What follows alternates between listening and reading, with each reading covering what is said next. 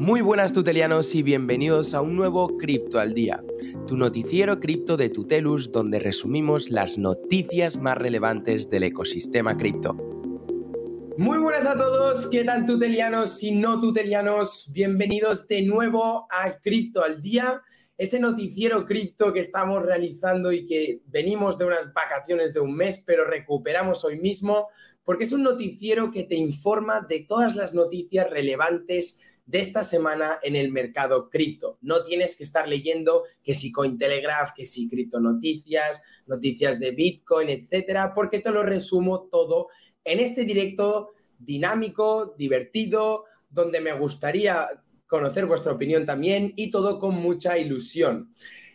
Tengo unas par de correcciones después de las últimas ediciones de Cripto al Día, porque hoy estrenamos nueva edición, nueva temporada, con lo que también os voy a querer saber o compartir vuestras opiniones. Sin embargo, antes de empezar, y lo más importante, es que necesito que me confirméis si escucháis un poco de ruido de fondo o no, porque este es el aire que es necesario, pero si no, me sacrifico yo para los seguidores que nos están escuchando, que somos bastantes ya, y lo cerramos. Con lo que, por favor, comentadme. Aquí veo, por cierto, mucha energía. Ostras, Albert García vuelve a vernos por aquí, nos saluda Vox Tecnología, qué bueno, Lourdes, Joan, Jordi también ha entrado, no se escucha ruido, genial Jordi, podré no sudar en el directo. Vamos a cubrir esas noticias después de todo lo que ha pasado en verano.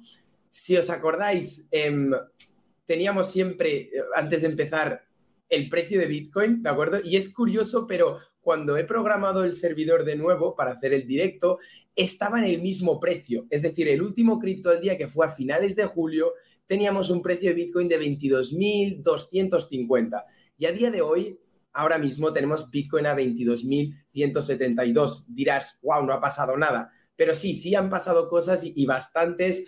Y ha habido fluctuaciones del precio y todo esto lo vamos a ver en el directo de hoy. Como siempre, unos cuantos cambios que he hecho, ¿no? Voy a ir más al grano, quiero que dure 30 minutos máximo, no me quiero enrollar mucho y también os quiero hacer participar, eso no es nuevo porque siempre os lo digo. Vamos primero de todo con lo más importante, un gran disclaimer porque tengo una cara, pero no de asesor fiscal.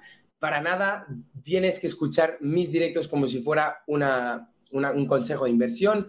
Ni soy asesor fiscal, ni creo que lo termine siendo, y para nada debes escuchar mis opiniones, siempre debes tomar tu propia opinión. Aquí hablaremos de precios, de fluctuaciones, de cosas que pueden sonar una oportunidad de inversión, pero para nada lo está siendo o te estoy transmitiendo ese mensaje. Eso es súper importante. También nos saluda Grazi Derretti. Buenos días, qué bueno, tenemos a mucha gente hoy. Pues vamos a darle caña porque estoy convencido que os va a gustar mucho lo que hoy traemos. Vamos a compartir pantalla por aquí. Lo lamento, pero aún no he sido capaz de averiguar por qué se me ve estos lados negros aquí, que queda relativamente mal, la verdad. Pero bueno, vamos a empezar antes de todo, antes de mostrar los titulares, con eso que a mí me gusta compartiros siempre, porque es un contenido totalmente gratuito para cualquiera. Es decir, no te voy a clavar la tabarra de que entres en el servidor, aunque tendrás que hacerlo porque no está en ningún otro sitio, pero es totalmente accesible para cualquiera y es un reto, un juego para practicar a realizar operaciones DeFi. En concreto, hemos vuelto a la temporada, por lo tanto, hemos hecho un nuevo reto para los nuevos alumnos del bootcamp de tokenización o DeFi o Web3 que acaban de entrar y, por lo tanto, es de nivel básico y simple. Probablemente sea de los mejores si te crees un principiante, pero quieres aprender mucho más. La verdad es que con la práctica es el único método que a mí me ha funcionado y me ha permitido a día de hoy dominar más las finanzas descentralizadas. Con ese QR te lanzamos al enlace de Discord donde encontrarás el reto descargable y esa guía paso a paso de cómo realizar la operación. Además, si participas, solo por participar, ya no digo que ganes, pero solo por participar tienes un airdrop de 200 TUTs, ¿de acuerdo? Y aprovecho el inciso que hago de los airdrops porque este contenido es, entre todos, de los que más se incentiva a la comunidad que nos está escuchando. ¿Qué quiere decir eso? Pues que obviamente he preparado un par de preguntas para haceros participar, para que reventéis ese chat de ahí y por ello vais a conseguir también unos incentivos, unos airdrops de nuestro token TUT, ¿de acuerdo? Antes de empezar, lo dejo ya colgado por aquí en el grupo, en el chat. Os acabo de mandar un vídeo para aprender a cómo claimear los airdrops y tener muy claro que estos airdrops se hacen siempre a final de mes. Lo digo para que luego hay gente que participa y responde estas preguntas y es incentivada con los tokens, pero luego nunca me envía una wallet, por lo tanto nunca puedo llegar a enviarle, ¿no? Y la verdad es que me sabe bastante mal. Vamos pues con los titulares. Xavier, deja de hablar un poco, que no hago más que hablar. Vamos aquí a presentar el primero, que seguro que os lo podéis imaginar. Es un tanto obvio y es ni más ni menos... ¡Uepa, uepa, uepa, uepa! Se me han ido todos. Ni más ni menos que Ethereum. Así es, porque empieza el Shadow Fork. Os pongo aquí debajo también los banners, todos los titulares de los que vamos a estar hablando. Y este primero es exactamente de Ethereum, porque estamos a apenas unos días para la gran fase final ante esta inminente fusión que se llama The Merge. Vamos a hablar entonces de qué consiste este Shadow Fork y cuáles han sido las otras actualizaciones que hemos vivido hasta el momento y la última que ha conllevado un poco de problemas. Lo vamos a estar viendo en este directo. Lo siguiente titular, bastante impactante, pero os pregunto, ¿creéis que algunas criptomonedas pueden resucitar? Bueno, pues Luna 2, ¿de acuerdo?, ha hecho un 300% este mismo fin de semana. Estaba yo ayer domingo actualizando el Cripto al Día porque lo que ha hecho Luna y Terra Classic, ¿de acuerdo? Recordad que son dos tokens, es muy, muy sorprendente. Vamos a analizar qué ha podido ser el catalizador o por qué ha podido subir esta criptomoneda tanto. Lo vamos a estar viendo al detalle en este Cripto al Día también. Y luego, saliendo un poco del tema de siempre de tokens y tal, vamos a cubrir esta otra noticia bastante relevante, a mi parecer, y tiene una relación con las criptomonedas, y es que se ha descubierto, han hecho público el método de cómo identificaron la identidad de Ross Ulbricht. Ross Ulbricht, si os suena el nombre, es el fundador de la página Silk Road, esa página en la deep web totalmente ilegal, donde se vendía droga de todo tipo, armas, bombas, creo que también, con el pago de Bitcoin. Bueno, pues este prisionero, vamos a ver cómo lo identificaron y eso se ha hecho público este mismo fin de semana. Tiene que ver con las cripto, os lo aviso, a pesar de que se ha utilizado Bitcoin y todo eso. Y dentro del magnífico estado actual del mercado cripto, donde todo es súper alcista y optimismo, estoy de ironía, vamos a hablar también del mercado de los NFTs, porque recuerdo el año pasado cuando hacíamos cafés tutelianos tras cafés tutelianos con Roberto, donde cubríamos todos los nuevos proyectos, hablamos de Moonbirds, de esos pájaros de NFTs, hablamos de los CryptoPunks, hablamos de la locura que estaba haciendo los AP Jack. Pues bueno, parece ser que el mercado de los NFTs está pasando ahora un bache que vamos a ver si puede recuperar o puede llegar a los all-time high de antes. Lo veremos. Dejadme ver por aquí los comentarios, que veo que tenemos un comentario. Xavi, no sé si estás pasando pantalla, pero solo vemos la página principal. Vaya, ahora sí que más impresionado, ¿eh, Grachi? Veo este comentario por aquí. ¿Me podéis confirmar, porfa, si solo veis también, no sé si hace tiempo que lo ha mandado, hace un minuto que lo ha mandado, no sé si veis también solo una única pantalla o las podéis ver todas, que acabamos de pasar los titulares de los que hablaremos? A ver si me podéis soltar esa información ahí por los comentarios, os lo agradecería. Bueno, si no decís nada, entiendo que no. Entiendo que también sois un poco tímidos, pero le voy a ir dando caña, ¿de acuerdo? Si no podéis ver la pantalla, me lo ponéis por aquí, por favor. ¿Veis? Solo se ve la pantalla de inicio. Vaya, por Dios, pues tenemos un problema. Vamos a volver a hacerlo. Gracias por avisar. Gracias por avisar. Vamos a compartir de nuevo la pantalla. Estas cosas siempre pasan en los directos y más me pasan a mí. También os pido, y aprovecho ya justo que estamos viendo esto, os agradezco también la comprensión, porque hace unas cuantas semanas que no hago Cripto al Día. Sabéis que me encanta hacerlos, pero bueno. Tengo algo que practicar seguro, volver a coger la práctica.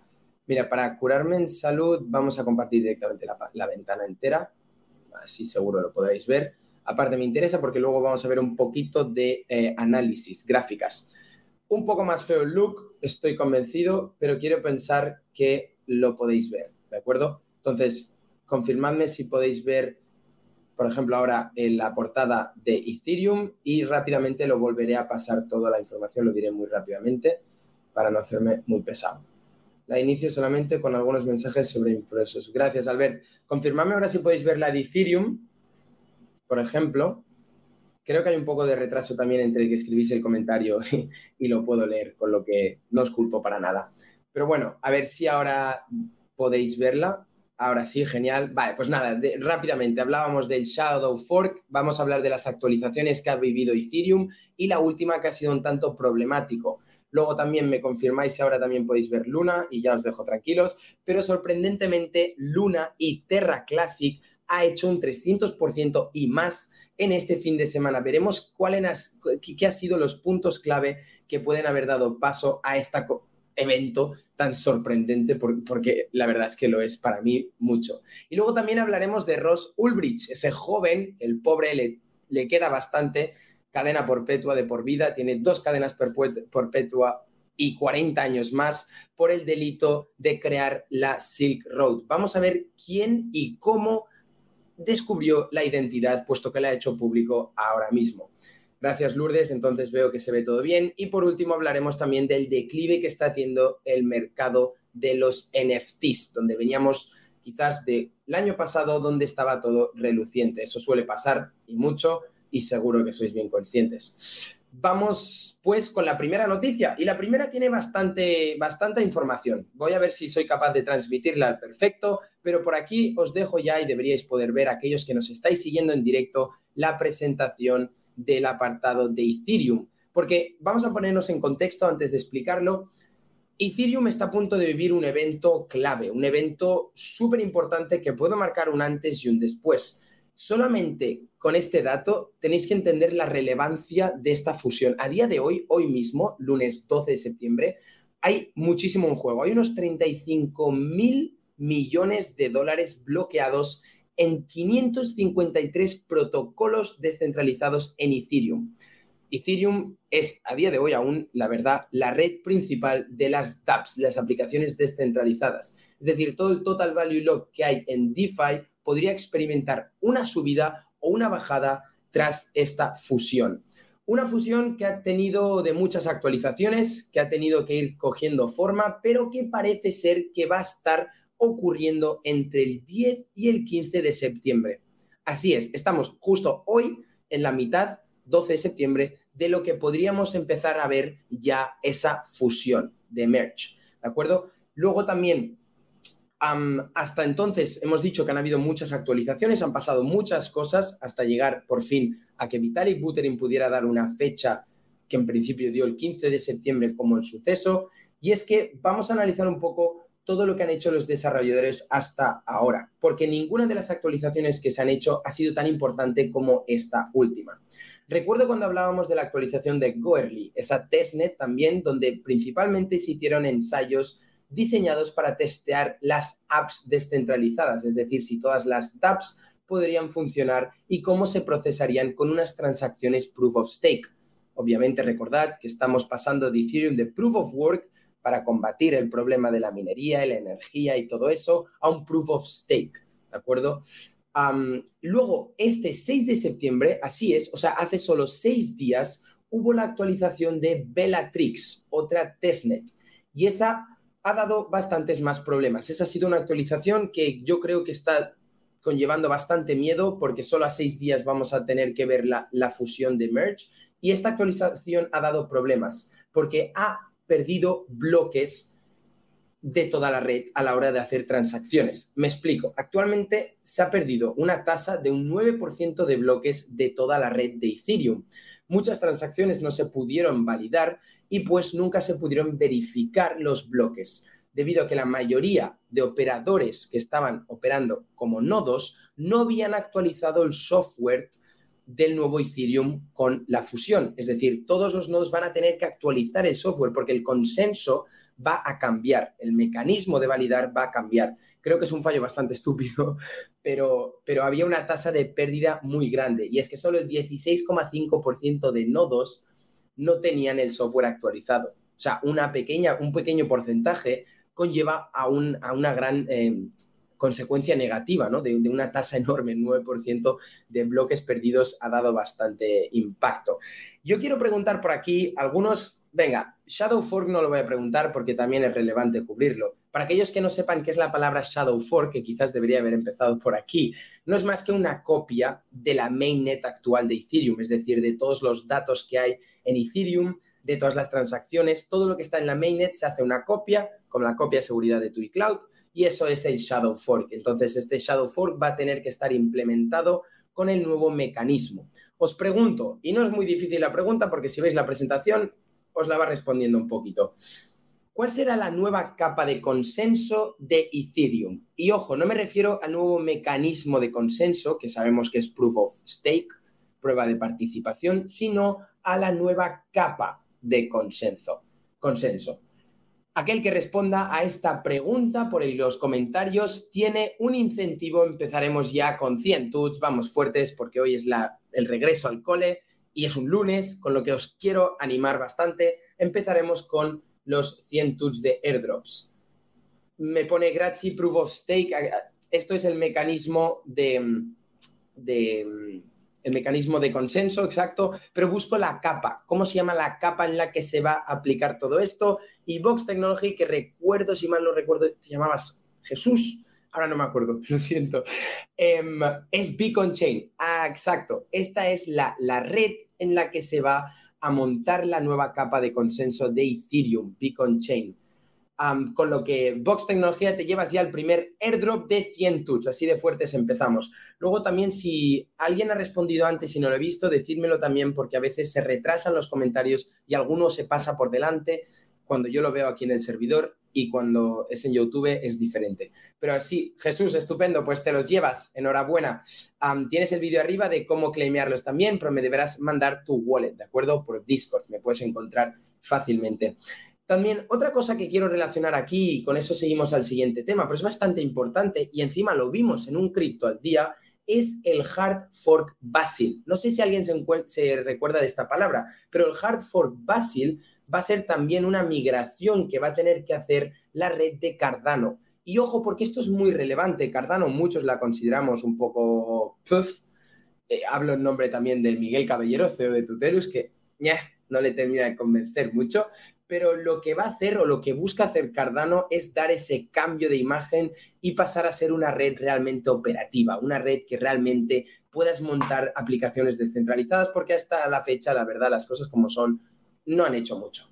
Y esto es una migración que va a pasar. Las 10 principales DApps, aplicaciones descentralizadas, la van a migrar a la cadena de preproducción.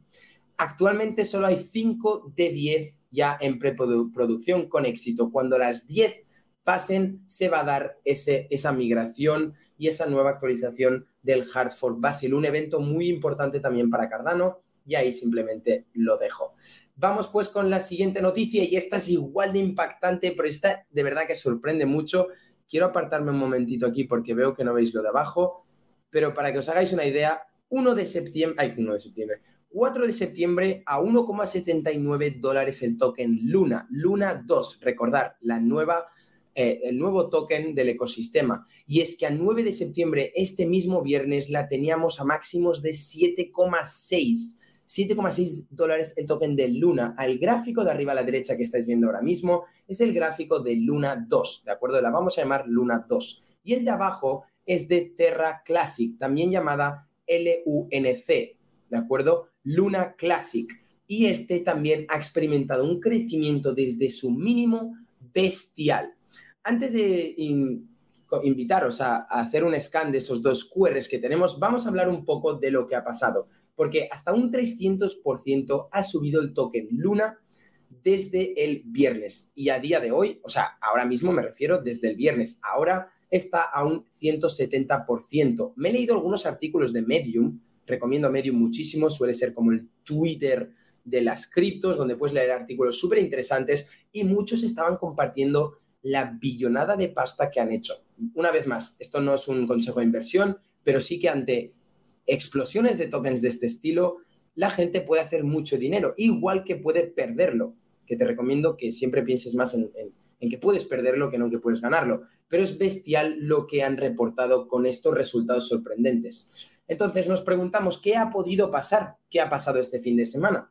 Bueno, pues tenemos un par de puntos, un par de hechos que pueden haber sido el catalizador a estos sucesos. Y empezaremos por el 5 de septiembre. El 5 de septiembre, el equipo de Terra anunció que alargarían el airdrop de los tokens Luna, el segundo airdrop que hacen, hasta el 4 de octubre. Darían un mes de margen para que la gente pueda claimear esos tokens, y cuando ese tiempo haya pasado, todos los tokens no claimeados se enviarán al pool comunitario. El hecho de haber alargado el airdrop o de haber empezado a hacer este segundo airdrop puede haber sido un incentivo que la gente coja confianza. Quiero hacer aquí un paréntesis y quiero que si me ponéis buenos comentarios y un buen like en el directo que estamos haciendo ahora mismo, voy a hacer un how-to de cómo claimear los tokens airdrop. O sea, los tokens, el airdrop de Luna, todo el proceso, todo el ruido que ha habido, todos los problemas que ha habido porque algunos no podían, no eran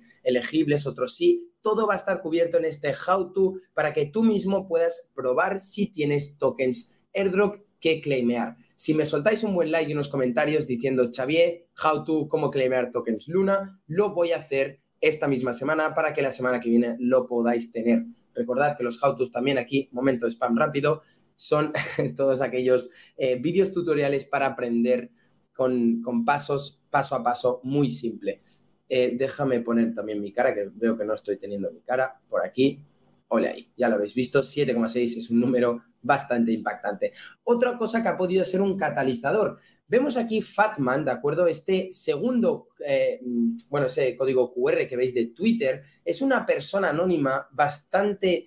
Bueno, era muy amante del ecosistema de Terra, pero muchísimo. Hizo un cambio radical cuando cayó todo y llegó la hecatombe. Y se pasó al hater número uno, que tiene a día de hoy un odio a Do Kwon y se pican de una manera bestial. Hemos hablado de él más de un Cripto al Día. Es una persona bastante famosa ya del ecosistema Terra. Pues él mismo ha revelado lo que podría haber sido otro trapicheo, otro juego sucio de Do Kwon. Ha analizado una transacción de 435.000 tokens Luna que se han enviado a Binance. Fatman alega que el remitente de esa cuenta en Binance es Terraform Labs. Aquí ha salido Do Kwon a negarlo, pero aquí se queda un poquito la incógnita. Si queréis mi opinión, muchas cosas tienen que pasar para que la gente vuelva a tener confianza con Do Kwon después de todo lo que se ha revelado. Sin embargo, vamos con otro suceso y este fue el 9 de septiembre. El 9 de septiembre se aprobó la propuesta de gobierno para añadir lo que sería el impuesto de quema de tokens del 1,2% a todas las transacciones on-chain del token Luna Classic, ¿de acuerdo? Ahora estamos hablando del gráfico de arriba. El gráfico de arriba, Terra Classic, Luna Classic, LUNC, como queráis llamarlo, se ha aprobado esta propuesta y se ha llevado adelante esta quema de tokens del 1,2% de todas las transacciones on-chain, ¿de acuerdo? Es bastante. Y esto se mide, esto básicamente implica que se eliminará el 1,2% de la oferta de Luna Classic de cada transacción on-chain. Bastante, bastante relevante. ¿Qué ha hecho este token? Pues este token, desde sus mínimos, ¿de acuerdo?, ha crecido un 37.000%. Luna Classic, desde sus mínimos. Es que podríamos ir a ver la gráfica. Lo vamos a hacer al final si nos da tiempo porque ya llevo 24 minutos y me queda la mitad. Tengo que darle prisa. Pero lo más sorprendente es lo que ha hecho Luna. Luna 2, desde su mínimo, es decir, hace solo 4 meses, ¿de acuerdo? Es que no os lo vais a creer. Quiero que vayáis a mirarlo, por favor, luego. Ha hecho un 17 millones 559% de subida, que lo mides en el intervalo de 4 meses y es una burrada, que sí, de acuerdo, que ha caído un puñado entonces y obviamente habrá hecho un rebote, es un token que está manipulado de arriba abajo, vete tú a saber qué ha sido, pero lo analizas así en 4 meses y es una bestialidad, o sea, cualquiera que haya querido apostar 3 meses atrás y comprar 10 euros de token Luna, madre mía, sería un simple cálculo de hacer lo que habría generado ahora mismo. Es algo flipante, ¿no? Pero bueno, otra cosa bastante importante que os va a gustar es que justamente el día de hoy, hoy estamos a 12, hoy va a haber la quema de tokens Luna. Y esto puede ser algo muy importante, con lo que deberíamos estar atentos quizás a las reacciones del precio de Luna y Luna Classic ante la quema de tokens que se tiene que dar hoy. Justamente hoy, cuando yo lo he visto, Luna estaba un menos 6, a ver, estaba un menos 6%, pero madre mía, lo estoy viendo ahora mismo, está un menos 16% y a un menos 13%. Pues justamente el evento de quema de tokens no ha sido suficiente. Algo que os quería decir, y no es que lo vaya a decir ahora porque he visto eso, que conste que ya lo tenía en mente, es que todo esto son indicativos de que el token puede seguir subiendo, pero el análisis técnico, pero de arriba abajo, el técnico indica claramente que va a haber una corrección del precio. Y eso, ojo, no lo he dicho ahora por ver el precio. Lo tenía apuntadito. Eso sí es cierto. Pasamos pues al siguiente. Vamos a la siguiente noticia, ¿de acuerdo? Esta es un tanto más interesante. A mí me gusta, la verdad, a pesar de que no sea siempre pues de protocolos y tal. Me interesa mucho y he buscado bastante porque es un tema que, mira, me pica la curiosidad. Es más, para que os hagáis una idea, ¿no? He llegado a leer... El senador de Estados Unidos, no me acuerdo ahora del nombre, pero ponéis senador de Estados Unidos, que dice que luchará hasta el final para intentar sacar a Ross Ulbricht de la prisión, porque considera que ha sido una sentencia y ha sido víctima de un sistema judicial totalmente desaprovechado, totalmente injusto hacia su persona. Tiene 2 cadenas perpetuas, que me pica la curiosidad cómo le pones 2 cadenas perpetuas, porque... El humano solo tiene una vida, pero bueno, 2 cadenas perpetuas más 40 años, que ahora tiene ya unos 35. Bueno, lleva 9 años en prisión ahora. Con lo que el pobre es joven y no creo que vuelva a ver la luz. Pero bueno, me ha picado mucho la curiosidad. Vamos al grano. Aquí arriba tenéis esta persona que estáis viendo arriba en la pantalla, aquellos que me seguís en el webinar, aquellos que nos estáis escuchando por Spotify, que no lo he dicho, bienvenidos estáis a ver este directo en diferido. Este hombre es Gary Alford. Y parece así un ejecutivo y tal, por la foto y tal, pues no, es un funcionario de Hacienda, es un trabajador, queda guay decir, agente de la IRS, Internal Revenue Service, pero traducido para nosotros es un trabajador, un agente, un funcionario de Hacienda de Estados Unidos. Y él mismo ha revelado cómo descubrió la identidad de Dread Pirates Roberts, el nombre de anónimo que tenía Ross Ulbricht para... mencionarse o para darse a conocer en la plataforma y en otras plataformas como el foro de Bitcoin. Y aquí es donde quiero llegar. Sin embargo, esta investigación, desde que sucedió todo esto, ya llevaba más de 2 años en marcha, no parecía avanzar mucho, ni la FBI, ni la DEA, ni 2 agencias más que tienen un nombre raro que no me acuerdo, eran capaces de descubrir quién estaba detrás de esta página web. La tumbaban, pero como bien sabréis, la volvían a abrir en cuestión de segundos. Todas las drogas que se vendían por ahí, las armas, eran todo pagos con Bitcoin, con lo que no había rastreo ninguno. Es más, los agentes del FBI y de la DEA no tenían ni idea cómo iba el tema blockchain, cómo iba el Bitcoin, y lo que fue el detonante que sí hizo Alford y no hicieron los otros agentes fue entender qué era esa tecnología. Por eso tiene aquí un valor bastante relevante. Lo que hizo Gary Alford fue entender cómo funcionaba toda la tecnología blockchain y se estaba poniendo en el papel de Ross Ulbricht y pensaba qué haría si él fuera el fundador de Silk Road. Tuvo que entender cómo funcionaba, cómo se hacían las transacciones, por qué si se pagaba con Bitcoin era anónimo, dónde iba entonces ese dinero, porque la manera más fácil de pillarlo sería haciendo un seguimiento del dinero. Él mismo decía, no estamos investigando tecnología, no estamos investigando estas herramientas, estamos investigando a la gente. Solía decir, y dijo en esta entrevista, que no tiene ningún problema con la tecnología no es el crimen es aquellas personas que la utilizan mal. Bueno, pues vemos, en este código QR que tenéis aquí arriba a la izquierda, ¿de acuerdo? Os llevará, no es de YouTube, pero lo he puesto para que sea identificativo, es un vídeo de BBC News donde explica él en 6 minutos, todo el proceso, cómo lo hizo. Y el tío lo hizo con Google Search y con el foro de Bitcoin. La mayor cagada que hizo Ross Ulbricht, probablemente el motivo por el cual lo pillaron, fue que en esta captura que veis abajo del todo, ¿de acuerdo?, que es el foro de Bitcoin, el tío, que es que me sorprende cómo un tío tan listo para hacer esto la cague tanto aquí, se puso en el foro de Bitcoin a pedir, buscando contratar gente, IT developers, profesionales de software y de tecnología Bitcoin, para que le ayudaran con su startup. Es que es buenísimo, ¿eh? Os recomiendo echarle un vistazo. Lástima que lo haya hecho una captura y nos haya puesto un QR, ¿eh? Ahora lo estoy pensando. Pero lo podéis encontrar seguro, ¿ves? Te pone IT Professional Needed. Busca a gente para que desarrolle software de Bitcoin y le programe. Y ponía, después de todo el parrafón, con todos los requisitos para trabajar, le ponía, para aplicar al empleo, responde estas dos preguntas. La primera, ¿cuáles son tus cualificaciones para la posición? Y la segunda, ¿por qué te interesa? ¿Qué es lo que más te interesa de Bitcoin? Y arriba ponía, respóndeme a estas preguntas a mi correo, rossulbricht@gmail.com. Y así se quedó. Yo creo que el tío pensó que como era esto anónimo, además aquí tenía el apodo de Altoide y era un fórum anónimo y estaba al fin y al cabo preguntando información de IT para generar una empresa, puso su correo y le dio la confianza. Pero es que este mismo hombre, Gary Alford, descubrió toda la tecnología que tenía, que implementaba, conoció que era la blockchain, luego aprendió sobre Bitcoin, luego conoció el fórum de Bitcoin y aquí encontró esta pregunta. Luego lo relacionó también Altoide con otra mención que hubo de ese nombre o algo así, y con Google Search y localizando la IP, pudo encontrar que la IP registrada estaba en California. Y ahí, San Francisco.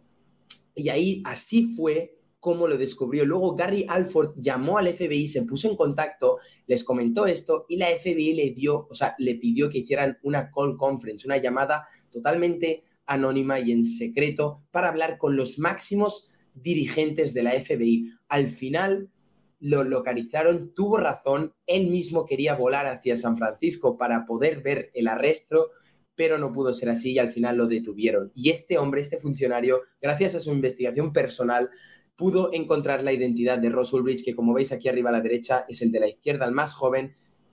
A mí me sabe mal, la verdad, no es que defienda ni mucho menos eso, pero siendo muy joven se va a pasar toda la vida aquí.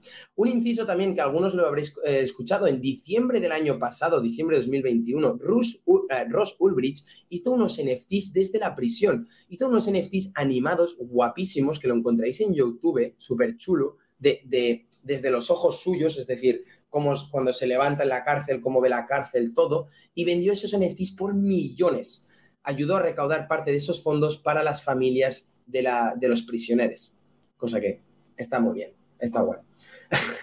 Vamos con el siguiente, y con esto vamos a ir finalizando un poco las noticias más relevantes de esta semana. Por último, mencionar también, pues cuando todo está arriba y todo es guay, se habla en el Cripto al Día, pero cuando todo está mal y todo cae, también se habla en el Cripto al Día.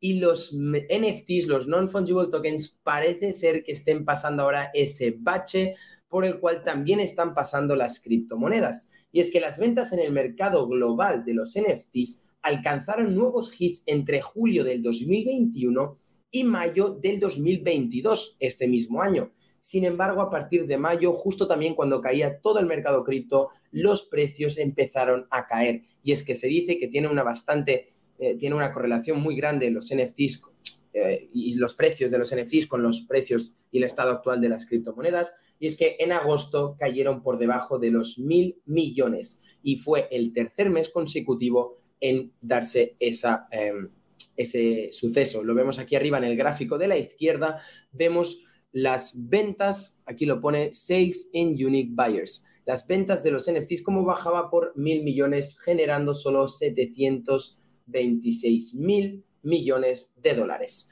Pues que en la gráfica de la derecha tenemos lo que podemos ver anualmente, estamos en un mínimo anual de ventas de los NFTs, es decir, todos los 10 principales NFTs, que aquí solo he puesto unos cuantos, los 10 principales NFTs están en caída, están en precios muy bajos. Recuerdo, por ejemplo, el de Moonbird, que llegó a unos 923 millones, ahora solo está el más caro por 22 millones, unas caídas bestiales, y estamos en mínimos anuales.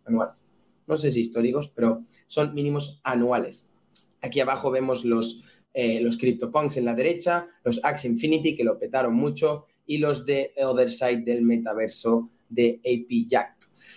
Así es como están las cosas. Tutelianos, no parece tampoco que tengamos una corrección o que las cosas cambien en un mes. Sí que parece que Bitcoin coge fuerza.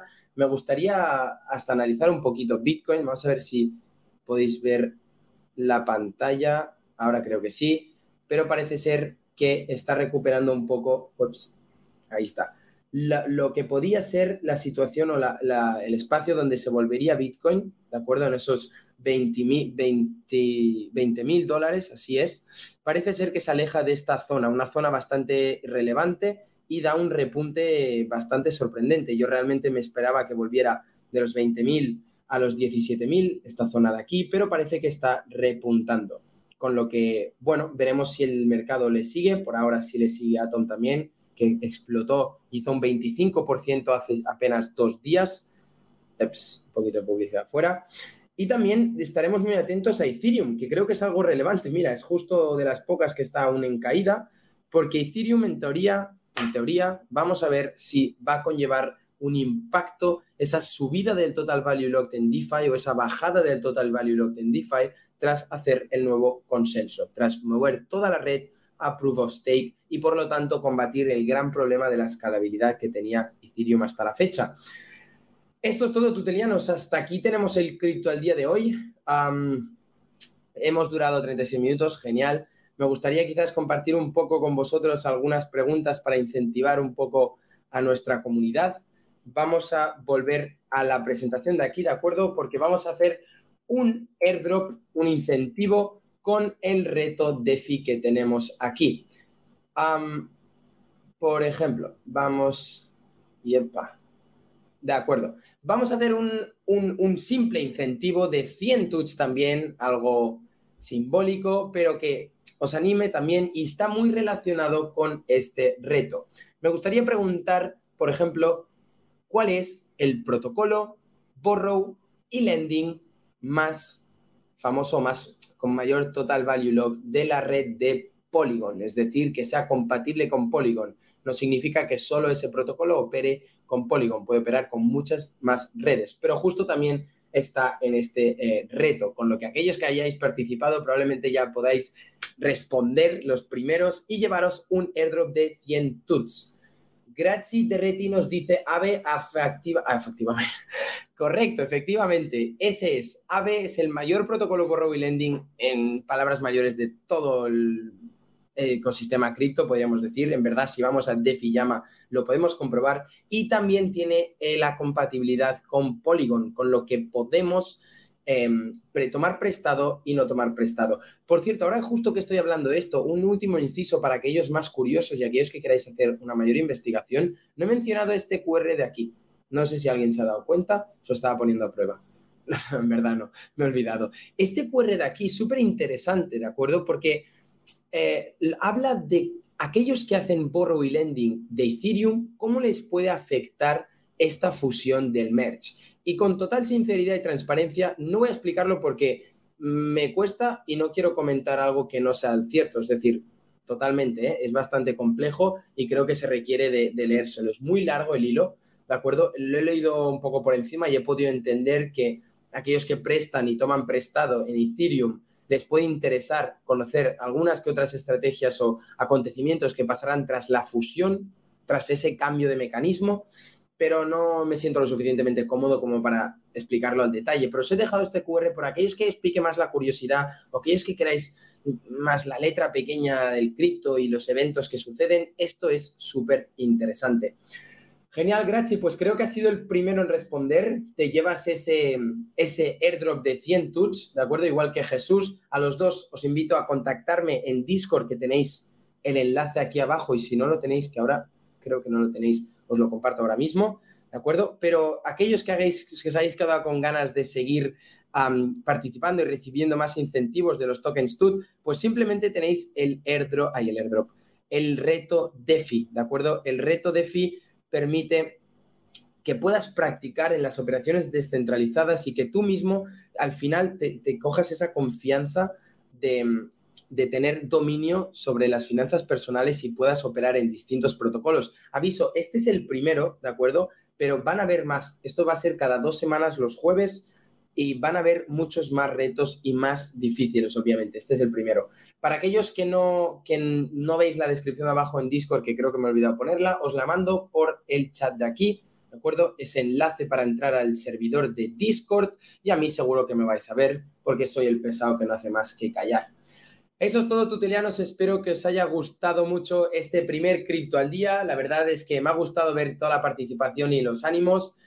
Vamos con el siguiente Cripto al Día el lunes que viene. Intentaré traer una camiseta que no me vaya tan pequeña porque voy un poco apretado. Y para aquellos que os mole la camiseta, que me lo habéis preguntado, que por cierto, esto no es que esté roto, es el croma, que falla un poco.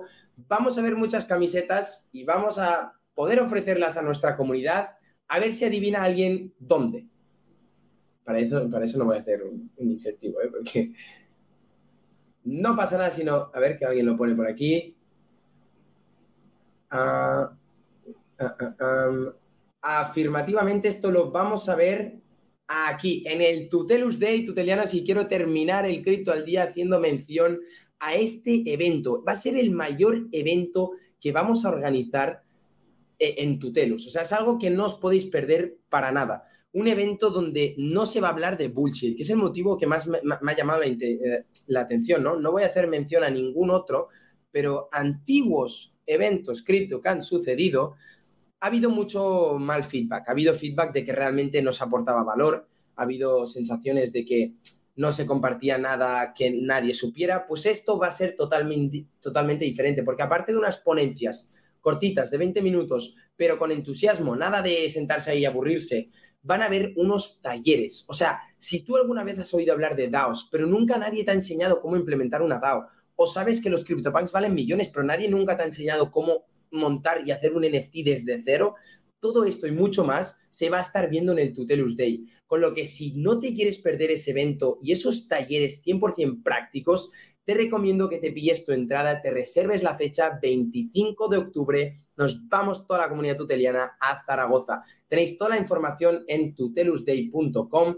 que os mando por aquí el enlace, y también, así es, podéis conocer todos los talleres que van a haber ese día. Si queréis apuntaros a los talleres, rápido, hacérnoslo saber porque se están llenando y la verdad, son pequeños de grupo reducido, pero el valor que se va a compartir ahí va a ser brutal.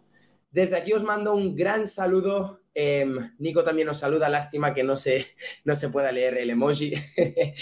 Pero tenéis aquí el tutellusday.com toda la información. Nos vemos, tutelianos, el próximo lunes. Sabéis que tenéis este vídeo en diferido y también os podéis escuchar en el podcast Tutellus en Podcast.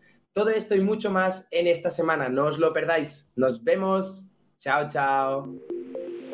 Y hasta aquí el Cripto al Día de esta semana. Recuerda que nos puedes encontrar en YouTube, en nuestro canal Tutellus TV, en nuestro Discord para formar parte de esta gran comunidad tuteliana o en nuestras redes sociales como Twitter, LinkedIn o Facebook. Demasiada información, te lo dejo todo abajo en la descripción. Nos vemos en el próximo Cripto al Día. Chao.